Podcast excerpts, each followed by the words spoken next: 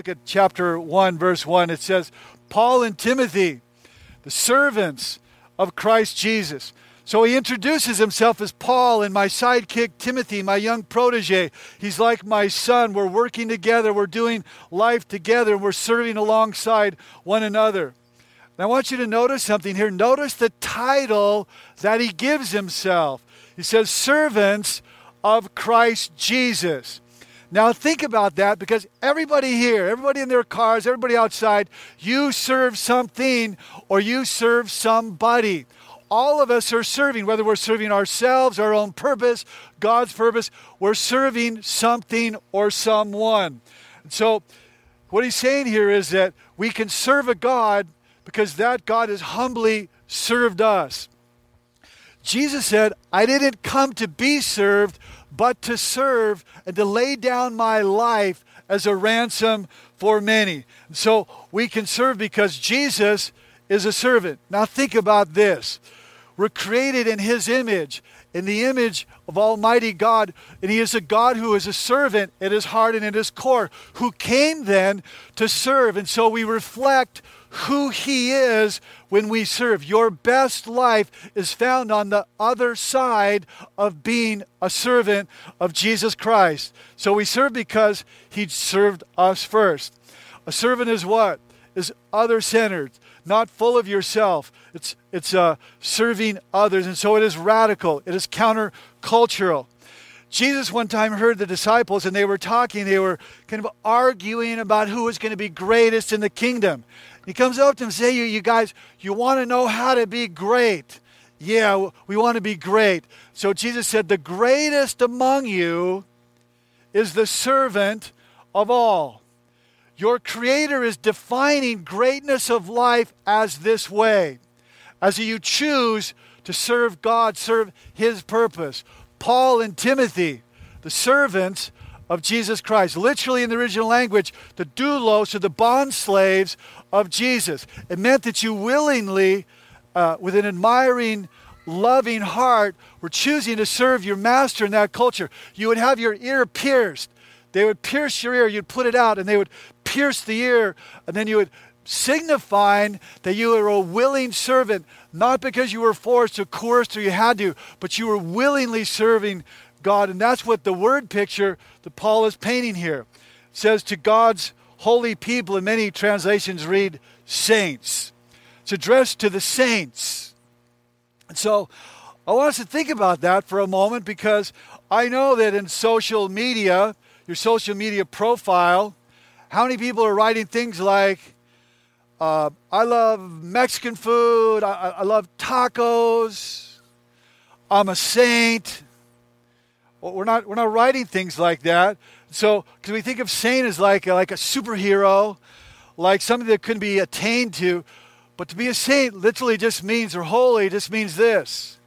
It just means you're separated. You're separated to God. That's all that it means there. Set apart for God. So anything that is uh, holy, something that has been separated to God. So in the Old Testament there, you had the tabernacle, you had the children of Israel carrying pots and pans, and they would like get the, just beat to death.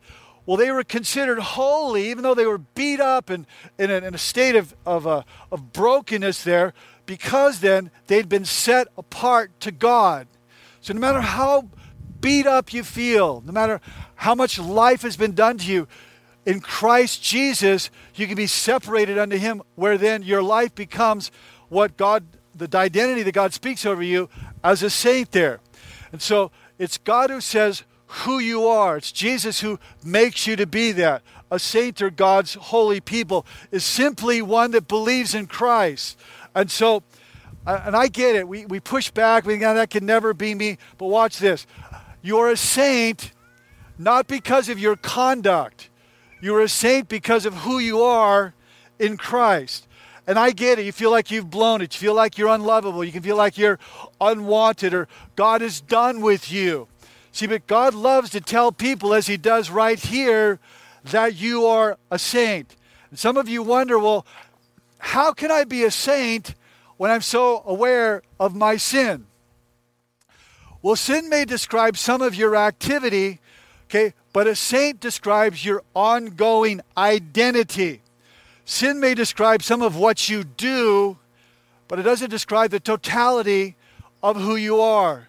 You may sin some of the time, but you are a saint all of the time. And so he says, he writes to the saints, those that are holy in Christ Jesus. And then he says in the next verse, verse two, grace and peace to you and God our Father and the Lord Jesus Christ. He says grace. And in your scripture, you always, you'll always read grace before peace. It never says peace and grace, but always grace and peace. Because see, as you experience the grace of God, the favor of God, and God's goodness to you, because of that, that that uh, that God showers down upon you, then you can have peace. You can have peace with God, the peace of God. And so grace and peace to you from God our Father. And how interesting it is. This is written to a people that they didn't know anything about God. To them, God, the, the, the, the Egyptian gods were gods of things like alligators and animals and the sun and sunfish and cows and everything was out there. And to the Syrian gods, they were cruel and they were carnal. To the pagan gods, God was a mother. So to a culture that has no idea who God is, which our culture is becoming more and more that way, no idea of who God is, he says, this is who God is. God's like a father. Like a loving, caring, good father. Maybe you had a dysfunctional father, but your heavenly Father is not dysfunctional. And he says that God is like a great dad, that if he only had one picture in his wallet, it would be your picture. And he says that's what God is like. And then he says this, I thank my God every time I remember you. And I love that, that there's something in his heart that he wants to take every opportunity he can to affirm the church and to say, every time I think about you, every time I remember you, he said, it's great, it's awesome. I love this church, and more on that in a moment. But I love that he says, as a, as a, as a founding pastor, how he feels about them, how he's open about it. And I like to be that way with you. But he says, I, whenever I think of you, whenever I remember you, I'm praying for you, and you give me such joy. He says to them, uh, you partnered with me faithfully for a decade, and you are an amazing church, is what he's telling them. He's saying, you're easy to love. He's telling them this, I have oceans of gratitude for you every time that I think about you. He says, you're just an awesome church. And I want to say that every time that I think about you, my heart too is filled with, with gratitude. My heart is filled with appreciation. And I am so honored to be a part of this great church. So you are loved, and I just want to give you a big shout out. And then Paul says this. He says, I thank God. Now remember where he was. He's in a hellhole, buried in the ground. Okay, he is, he's enchained to a Roman guard. Very little food, no sunlight, the smell of urine above him, people actually urinating on top of him. And in, and in that context, he says, I thank God. I'm full of gratitude to God. You see, one of the things we're going to go on a journey, and we're going to learn about how to handle a bad day. Paul was having a bad day.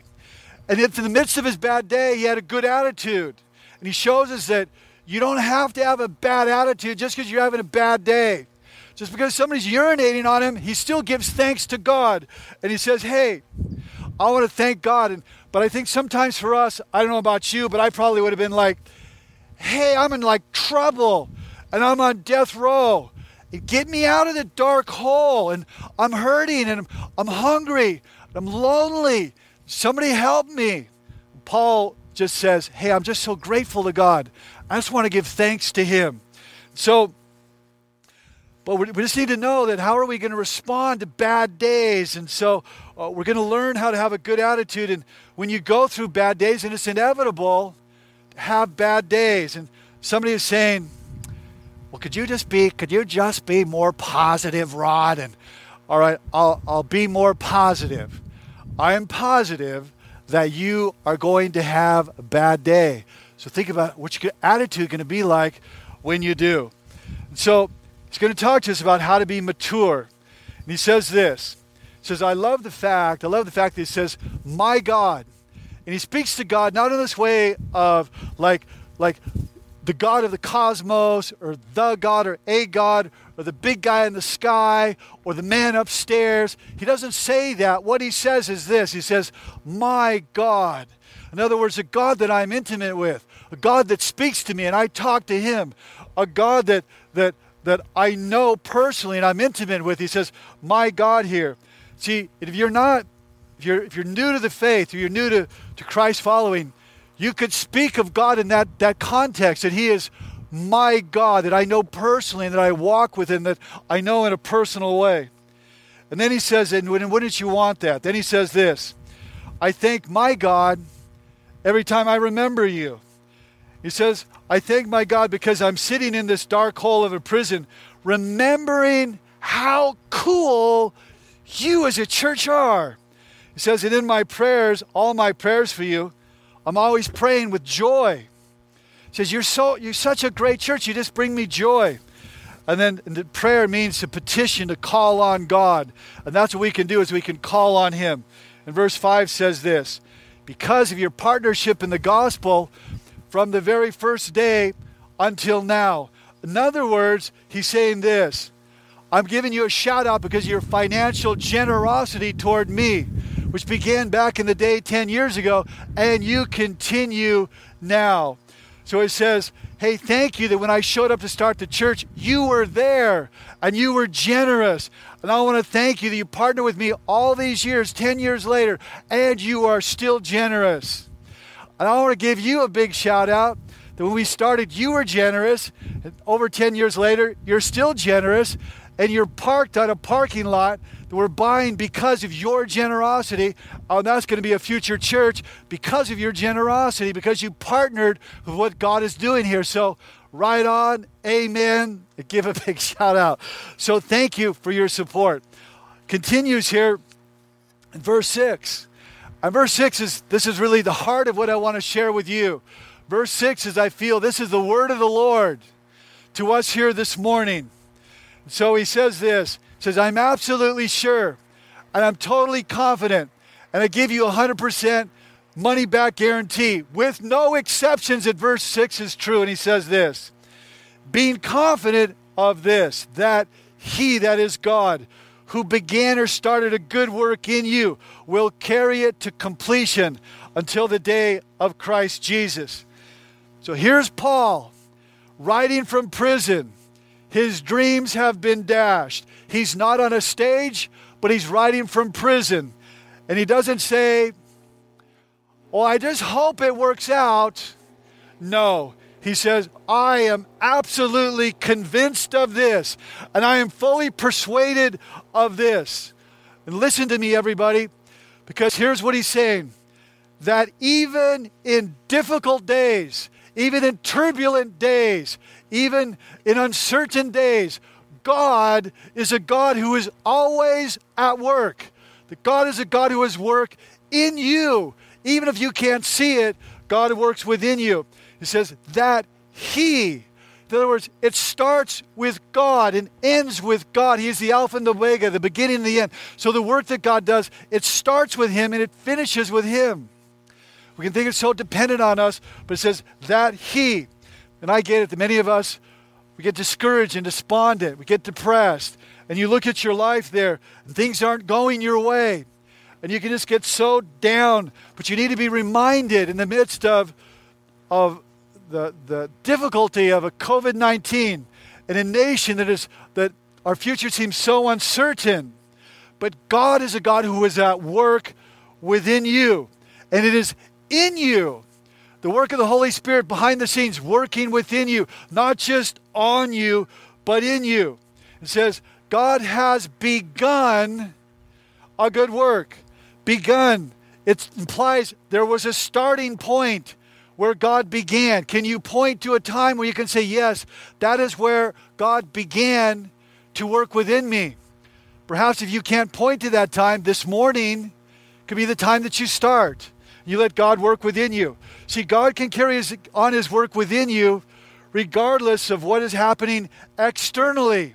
Regardless of what is spinning out of control, God can work within you. For some of you, today might be that, that day that God begins his good work in your life. The good work starts when you say yes to God, when you say yes to forgiveness, when you say yes to being right with God, when you say yes to Jesus Christ and what he's done for us on the cross. And so there is a specific time where the good work starts within you, and it is God. So I think sometimes you look on the outside of your life, but see, but it's not. And you can look on the outside and see your, everybody in their cars, everybody looks good, but you think to yourself, but I'm so messed up on the inside. I'm so like jacked up on the inside. If you only knew what was going on on the inside of me, if you only knew the attitude and, uh, uh, and the, the nasty thoughts and the desires that I have here. But he's begun. It is a process. It is ongoing. It is continuous. And you have to trust that it is God, that he is working within me. And I'll tell you this morning that the speaker, he's messed up. The speaker, he he's just like you. He's jacked up, just, just like all of us. There's areas of our life there of brokenness from sin. But see, God is doing a good work. It literally means a noble work that God is doing. So God is changing you and developing you and challenging you and fixing you. In the middle of your drama, there is God who is at work, shaping and molding and remaking and cleaning up. And God is doing what God can only do. And God goes where only God can go. And God can fix what only God can fix. And so the brokenness of the human condition.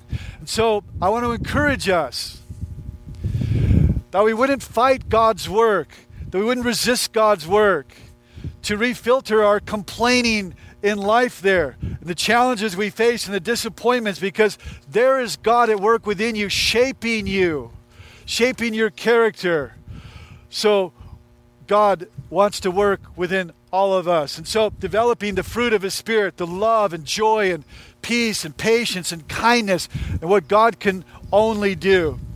So God wants to see that in all of our lives. And again, he's begun this good work. And in the end, in the end, if you submit and you yield yourself to what God wants to do within you, you'll recognize and you'll look back and say, though it wasn't an easy work, see, God did a great work in my life. So I love that. Don't you love that, to be reminded that God is working in you, no matter what is going on around us? So he will finish the work. He will literally, he will complete that which he's begun. God is not a God that just starts something and quits the project halfway. How many people are like that? You start something, you start reading, you start a project, and you don't finish it. God's not like that. Everything that God starts, God finishes. God will finish the work within you. So don't quit. Don't give up on this. So, uh, so yes. You may be here this morning and your cars are outside and you say, I may not be all that God wants me to be, but he's not through working on me. He's not worth through working in me. And so no matter what is happening around you, God will finish his work in you. It says he'll comp- carry it on into completion. And it is God. And it says, until the day of Christ Jesus. This refers literally to the bema seat of Christ. It speaks of the judgment seat of Christ. So he's saying this. Now get your mind around this, because this is an awesome concept which most of you probably we've never thought about. He says that he's going to complete the work until the day of Christ Jesus, or the judgment of Christ Jesus. Now think about that. That this church, he says, thank you, the previous verse, for partnering with me.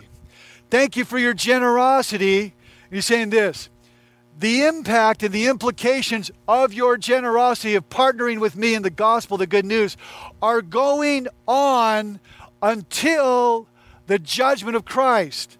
A couple thousand years later, still going on. We still have the book to read, still blessed by the contents because of the people there that were supporting Paul and supporting him as he was writing the scripture to the church at Philippi. I mean, it's just an awesome concept to try to get your mind around that. Well, church, know this, that you are loved and you are appreciated for who you are.